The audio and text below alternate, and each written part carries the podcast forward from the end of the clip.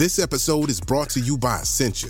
A better you starts with better hydration. Essentia is on a mission to inspire people to do what matters most. Their proprietary ionization process transforms water from any source into ionized alkaline water, providing water that's ninety-nine point nine percent pure with a pH of nine point five or higher. Essentia overachieving H two O, the number one ionized alkaline water. Shop now. Life is a highway, and on it there will be many chicken sandwiches. But there's only one McCrispy, so go ahead and hit the turn signal if you know about this juicy gem of a detour.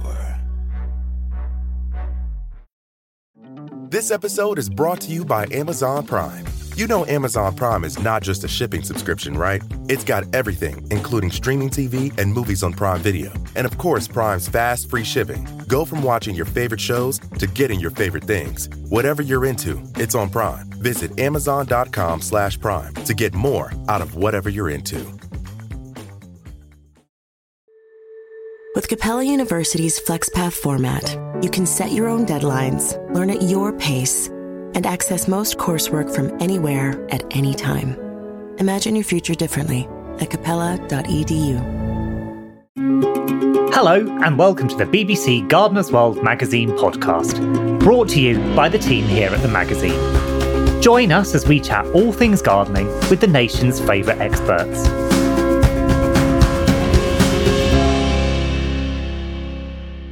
When we think of our gardens, we want to think of lush, healthy plants grown out of highly fertile soils. But what if I told you that there's a man out there who wants to think about trash? One man's trash is another man's treasure, and that's how John Little sees brownfield sites, a pure opportunity of how he can be inspired to create gardens that are good for sustainability, wildlife, habitat creation, whilst absolutely looking glorious. Hi, John. It's absolutely brilliant to have you here in the studio today. Well, it's great to talk to you, Arit, obviously, and always. Oh, bless you. Well, it's been, I, I'll take that as a very lovely compliment. But I mean, we have known each other for a little while now, because my first meeting with you was at your wonderful home, at your amazing space that you've got down there. And um, I just can't believe what's happened in the last sort of four years since seeing you, how this explosion of brownfield sites and habitat creation and all of that just seems to be just be gaining so much momentum. How do you feel about that? Well, I feel like, uh, it, yeah, I don't know when the fad's going to end. I'm hoping it's not, but because uh, I feel like we're vaguely in fashion at the moment after all these years. But you were there quite early days, and, and I remember you being there as one of your, that was one of the early broadcasts you did. Yeah. So we were both a bit of a novice at the game, weren't we? Yeah.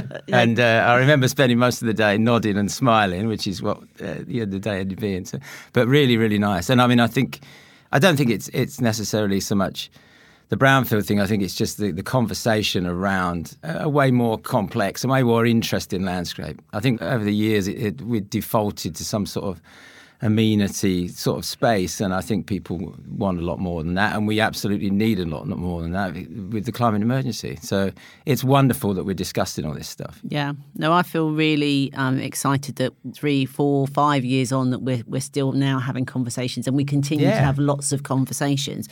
So I guess what we need to do is roll back and kind of set up this sort of whole premise of how you work, because not everybody out there sadly doesn't know what you do, but they will at the end of this podcast.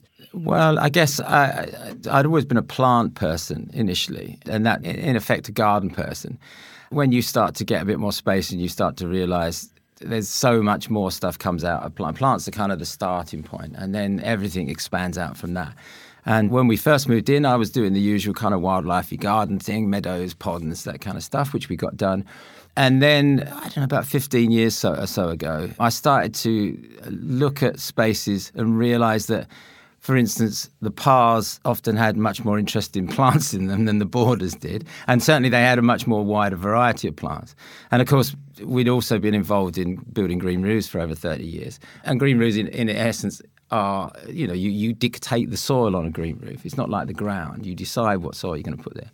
And all sorts of wonderful things happen on green roofs. And it was that realization that you didn't have to have just topsoil to garden with. And certainly from a wildlife point of view, if you have a variety of soils, in effect, you're going to get more variety of plants and you're going to get more variety of wildlife. That was kind of the starting point, really, that realization that poorer soils, in essence, deliver more diverse plant communities, which is the catalyst for all this, I guess. I guess it's almost counterintuitive in some ways when you talk about low fertility, given so much abundance, because, you know, as in true gardening, we're always taught to feed the soil, have healthy soil, lots of microorganisms, all of that type of thing.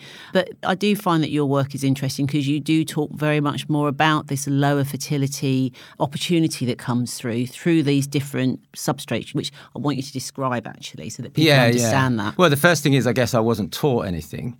So that was the starting point. So I had no training and no background at all in horticulture. So I guess that might have freed me up a little bit to not think of just topsoil. But I think it's an illusion. I, I, I just want to be sure that I'm not suggesting that we rip out topsoil and throw it away, because having that mixture of, of fertile soils, non-fertile soils, and if you want to grow leafy veg and if you want to have a massive herbaceous border and you've got the maintenance to do that, well, it'll all look great, you know. But I guess because of the many years we worked with in social housing, that gave, I, I was obsessing about getting Dixter on the cheap, I guess, is what I was after. So trying to get that amount of colour and diversity and that wonderful stuff that Fergus delivers, but trying to get it within a maintenance budget for a social housing estate, which is pretty impossible on fertile topsoil. The maintenance is way too heavy. As soon as you reduce the organic material in the soils, you reduce the maintenance. It's a pretty much direct correlation. So that was, for me, one of the real drivers, is, is this is an opportunity to deliver that wonderful horticulture, but in places that we, you would never see it. So I think pulling fertility down gives you a chance to do that. We've established about this low fertility. Let's now think about what are those low fertility substrates. And when we use the word substrates, we mean a material that can have plants growing it. Yeah. Yeah, in essence, which is pretty much everything. Yeah. Which yeah. is everything. Yeah. Okay. Um, pretty, pretty much everything. There's two things, really. There's either waste, so that might be construction waste, the recycled materials that have a former life, uh, and then there's mineral soils, which essentially is just where we pull the topsoil off of the ground and whatever it is underneath, whether it be chalk or sand or base clay.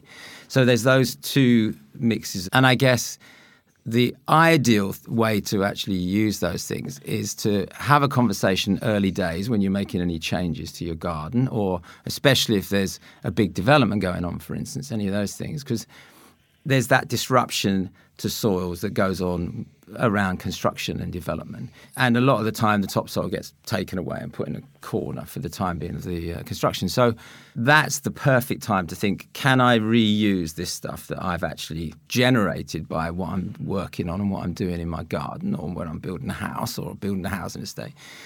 Have the conversation really early days before the construction starts, because then you can predict the waste that's going to come from the construction and you can start to design that back into the landscape.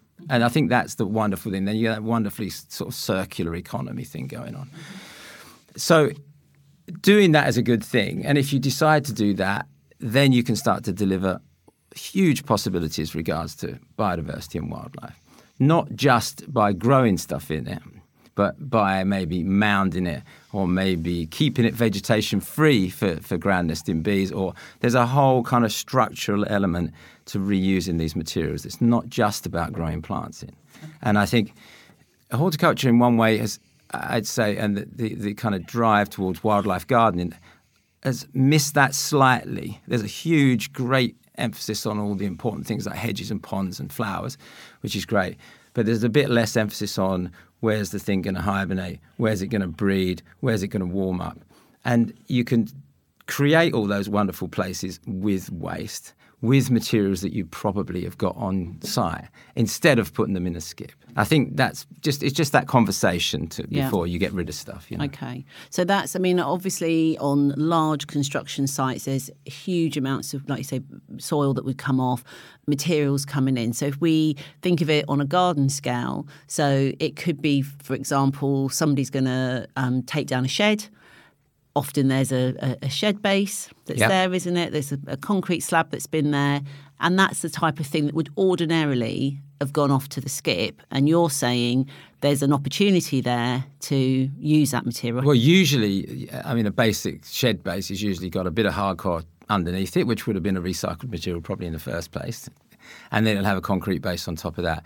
I think there's two things to look at if you've got left with a concrete base, which is quite interesting to think about. Is one is, have you got the time and money to do much with it straight away?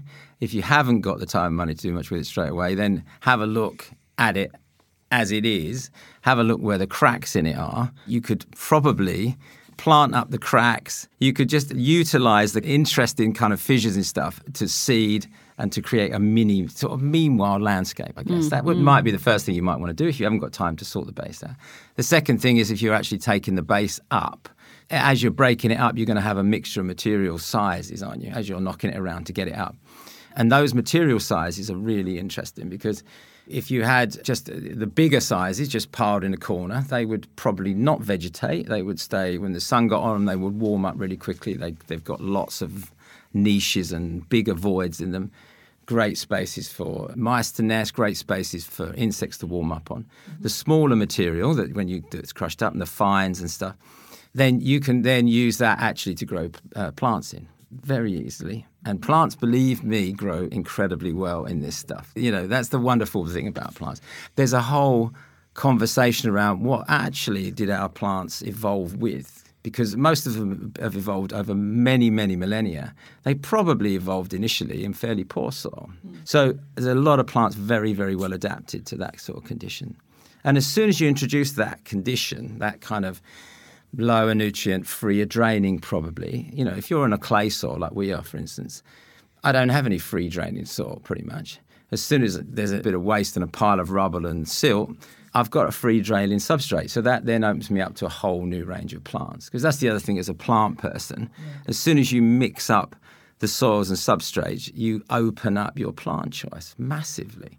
And as soon as you don't rake everything flat, you open up your plant choice. So, for instance, at our place, we've got piles of sand, mounds of sand. We've been messing around with some Mediterranean stuff like Cistus, for instance. We put it on the top of the mound. It's very happy, lovely, sits there all winter, no problem. Put it on the bottom of the mound. It's too wet, too cold in the winter, it dies. So immediately by using different soils and different topography, your plant choice is huge. And the other thing about the, the, the substrate thing is that you can tend to dictate what the vegetation is going to be like. So, for instance, if you've got a pile of just concrete, that's fairly hostile, fairly um, stressed conditions, the vegetation is going to be quite short. If you've got more of a brick mixture, more clay, more fertility, the vegetation is going to be taller, and so on and so on with all the different soils and chalks. So you can sort of dictate what you want the vegetation to do by what substrate and what soils you use. So you're flipping the thing, really. And people always, they come to my place sometimes and think that I've got any understanding of, of um, planting schemes. They go, oh, you, you know, you could do a planting scheme. I go, no, I've got no idea. But uh, you can use soils to dictate what you want the plants to do. So we direct sow with a mixture of seeds onto various substrates. And then you'll find, obviously, the vegetation will develop in different ways on different substrates. So it's kind of done the plant planting scheme for you. That's the way we, we tend to work. And it, that, that, it's quite a joyous and quite a freeing thing to do it that way round, rather than agonise over what plants I'm going to put in at the start. Now, I know that's slightly counterintuitive, um, but that's the way I found, you know, works for me. Life is a highway, and on it there will be many chicken sandwiches. But there's only one McCrispy, so go ahead and hit the turn signal if you know about this juicy gem of a detour. This episode is brought to you by Amazon Prime. You know Amazon Prime is not just a shipping subscription, right? It's got everything, including streaming T V and movies on Prime Video. And of course, Prime's fast, free shipping. Go from watching your favorite shows to getting your favorite things. Whatever you're into, it's on Prime. Visit amazon.com slash prime to get more out of whatever you're into. Want to be more active this summer? Sierra helps you save on everything from swimsuits to stand-up paddleboards, tennis rackets to fishing tackle. And if that doesn't float your boat, we also have pool floats. Sierra, let's get moving to your local store, like now. Go! Well, it's a different way in, isn't it? Because in this instance, you're coming, which you know, I guess all of us should do really, but you're coming from the bottom up, that is creating the, as you say, the topography, but with different substrates, yeah. different materialities, as opposed to going down to the garden centre, choosing all the flowers that you like the look of and then bringing them home and hoping that they work. So it's a different way of looking yeah. at your garden. But I just want to grill you again, as I always do. John, remind me about the sands. Which sands am I allowed to use? Right. So, you know, let's just make sure that for the listener that they can really be very clear about the fact it's not just going down to the builder's yard and picking up any old sand, for example, or just picking up a bag of cement.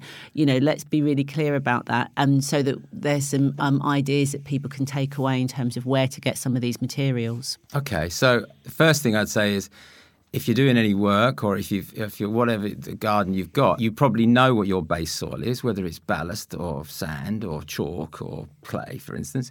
So find out what that is. So because you may well, for instance, have very interesting and, and great sand for for habitat underneath your topsoil. So if you decide to, I don't know, maybe you want to do a veg bed where you need lots of lovely, lush, you know, rich topsoil, you might want to build a bed for that, take your topsoil off, put that in the bed, grow your vegetables there, and then you're left with the, your subsoil, which may well be an interesting sand or, or chalk. So just pure chalk. I know people, gardeners hate that. I know it's horticulturally, it's a bit of a nightmare, but if you can just get your base chalk, put it in a pile, put a seed mix on it. You don't have to garden it too much. It will be very interesting and you'll get quite a lovely range of plants. So have a look under what you've got, because you don't really want to be carting stuff in, because obviously that's a bit more energy and stuff. So have a look at what you've got under your garden already. Make use of that if you can. If you want to experiment with other stuff, then have a look what your local sand would be. Have a look what your local geology is, for instance. So if you put sand in your garden that's local to your area, then local bees are going to be much more inclined to use it. So if you can get local stuff, that's great. I know that's quite tricky in small quantities. If you can't do any of that, then you can buy construction sand, standard, you know, building, bricklaying sand, sharp sand, um, ballast. You can get them anywhere. And the other construction wastes are sold all through the construction industry. So the wonderful thing is, all these crushed materials that come from demolition are there for construction already. So they're all graded, they're all readily available, they're all cheap-ish. So in essence, we we just go to our local recycling place that crushes all this stuff and sells these materials back.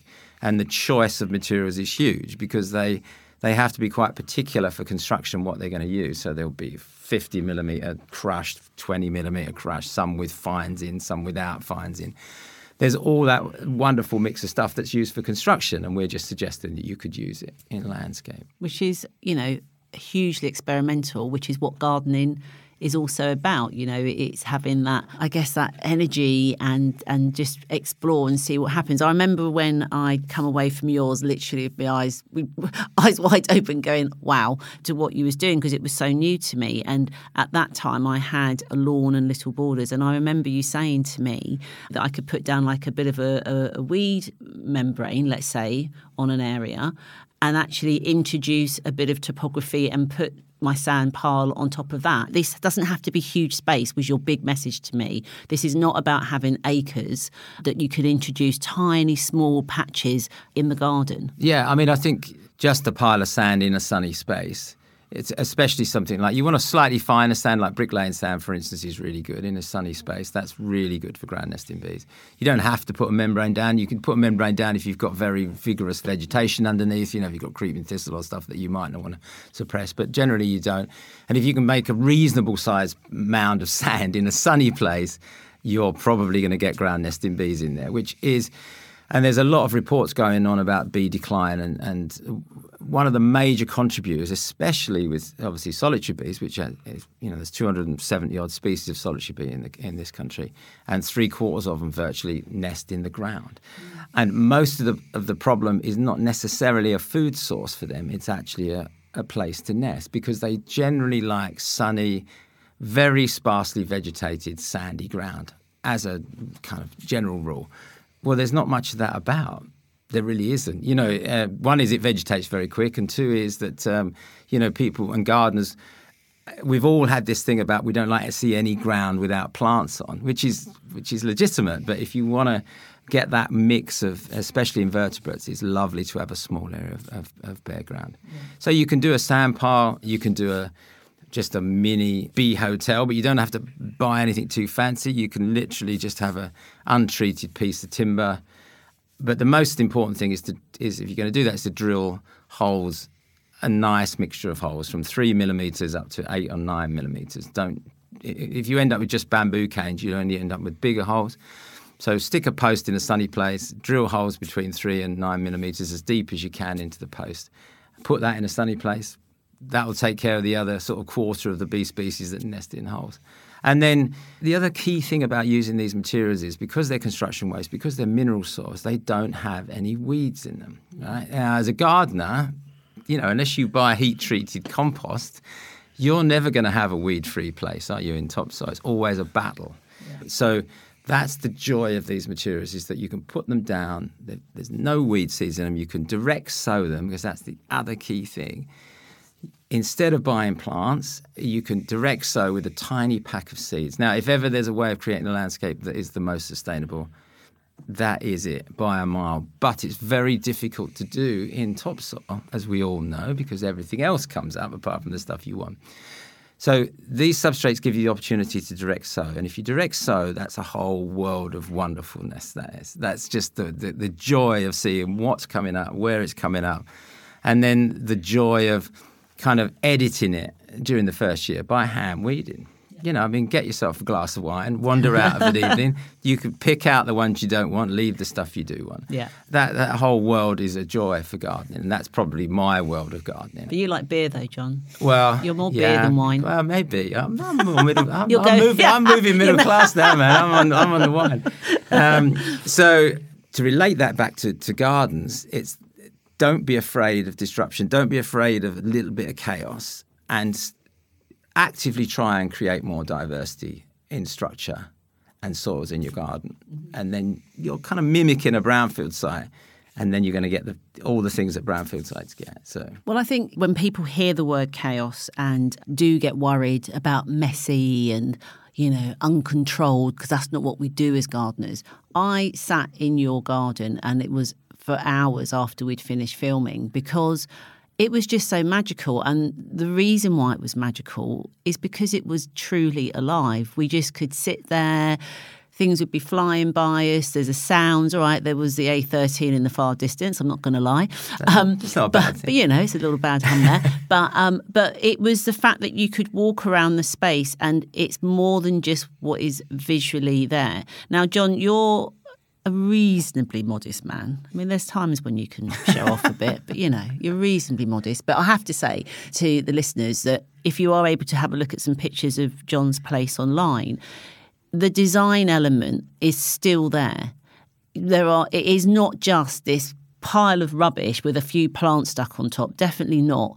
You know, you have, there's a consideration to what's been done. Obviously, the work that you've done with green roofs, you know, you look at every surface, the floors, the ceilings, if you like. You know, you're always looking. What's great about you, John, is you're always looking for opportunities for what else might live in this space. And that's the difference. And actually, as gardeners who are creative as well, being in a space, it is how do you create your own visual chaos is is the thing. So I think that's the thing. It's not it's not it's not just mess that's it's just left. Not no, mess. It's no, not. I think I, and think, I think that's important just to get no, across. No, absolutely. Yeah, absolutely. I, I think what we are kind of known for to an extent is taking habitat and taking, you know, wildlife gardening and carefully designing it. I'd, I'd like to think we are anyway. I mean, you know, we, we take a lot of care. And it is a bit of a, a misconception to say that I like messy. I like messy when it's aligned with very neat, controlled, beautiful lines. I like the contrast. And I think that's what's wonderful about very urban places and brownfield sites is that that contrast of very man-made, very kind of structured, and then wild on the other side. And neat gives you wild mm. in the urban context, I'd say. So yeah, very important. And I think as garden designers and as uh, you know, if we want to create habitat, let's say, I always think of the you know like the pile of pallets in a community garden, right? Pile of pallets, put loads of stuff for bugs. Great idea. Couldn't use it outside a corporate head office in the middle of London. It's how you take the habitat niches and you make them look really cool. Yeah. And it's this same argument as I've sort of been talking about for a while of a shopping trolley in a pond, for instance, pretty abhorrent, pretty terrible, but creates incredible wildlife potential. It's how we say, right, no, we don't want a shopping trolley. We'll have a stainless steel sculpture in this pond that will provide the same habitat niches but look really cool. And, and in the same way, I think we should start talking about uh, public art and why can't we incorporate niche and habitat into public art? And public art, that could be a part of the remit for the artist, is to say, we want you to make something beautiful. Here's a, a particular structure that this particular insect likes. We want you to incorporate that in your art as, and make it look cool. So there's basically opportunities in every piece of infrastructure, you know, whether it be a... a bike shelter or a bin shelter or a bollard or a lamppost. And certainly within architecture, there's incredible opportunities to create niches and habitat within the structure of the actual building. And uh, it feels to me like if I was an architect, which I'm, I'm definitely not, if I was an architect though, then this kind of movement towards creating niche and habitat within the, the, the you know, the man-made structure of where we live and where we work, what a joyous job that, that is. You design the place for people and then you have the opportunity to design it for all the other wildlife, you know. I mean, it, it just, just make your job so much better, I guess. So I think there's man-made stuff. We shouldn't be afraid of it. We should just design it in a way to allow wildlife in, you know. Yeah, and that's that's, that's the key end to that sentence, letting wildlife in. Sorry, I just had this thought.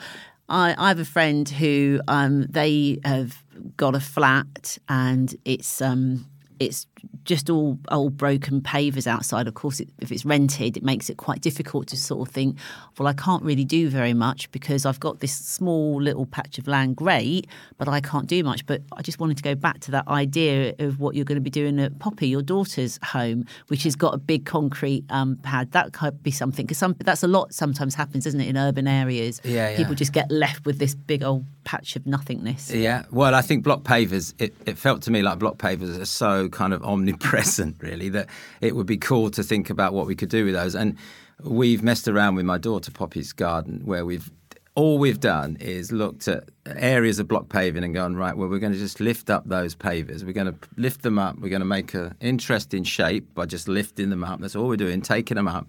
Underneath there is sand, and underneath that is probably type one as a base for the block paving. Brilliant place to grow plants. So take the block pavers up, fill the space in with a bit more sand, sow your seeds. That's exactly what we did at my daughter's place. Plants love that. They love that. And that literally, what's that cost? Bit of labour, tiny bit of sand, five pounds worth of seed could do you a massive area. So, and the joy that that brings, and no energy, no carbon, no nothing. You can stack your block pavers up somewhere else in the garden and create another habitat with that. So that's what, and we're also going to be doing that on, on Poppy's front drive, because front drives, you know, I mean, round us and round place, most places, but certainly round us where we are, you know, most people have got cars, they need a place to park their car. And I think it's a certain arrogance sometimes to to, to suggest that they're, you know, they're a terrible person because they park their car on the front drive. Absolutely not, I'd say. You know, life's too difficult. You need those places. So what we said, to, I said to Poppy was, don't pull any weeds out of your front drive block paver. Just leave all your weeds. Your cars are in and out. You're in and out. Leave it for six months. See where all the weeds come up. See where you don't tread and where your car doesn't go, because they're a very good indication of that. Then we'll lift all the block pavers up where the weeds are, and then we'll sow them with flower seeds. And that's what we're going to do with her place in the spring. And I think that could be a, just a tiny intervention where we don't take away the car park space, but we kind of boost the biodiversity potential and the joy, actually, of having a, a block-paved driveway. Yeah. Because there's nothing that bad about it. You just got to make it a little bit better, haven't you? Well, there's a know? few things about it that are a bit bad. Well, water you know, management. There's a lot of there's them bit, around. There's a little bit of water management issue, but, well, we there you but go. that's not... The, you can but, you take know. the pavers at the, out at the bottom of your slope then. I don't know, but you've yeah, you, you got to be careful. Obviously, you've got to be careful not to take your pavers away where you're driving over, because you mm. have to put cement back to stop them from moving. Yeah, that, yeah. that you'd have to consider. But certainly those corners where you don't go with your car or you, you should be fine. No, definitely. What we need to do, in essence, I think you've been saying, is it's the opportunity. It's going back into our gardens, isn't it? And really seeing opportunity. Oh, John, I could, as ever, chortle and chat forever with you because I always find it really, really fascinating. But we've come to the end of the time. So thank you so much for coming in and sharing all of your knowledge and experience and, um, and as ever, inspiring me. So thank you. Well, thank you, Arit. Thank you for being so kind. Cheers. Make sure to subscribe now wherever you get your podcasts so you'll never miss an episode. New episodes will be released every Thursday. For more information on everything we've discussed today, go to gardeners world dot com.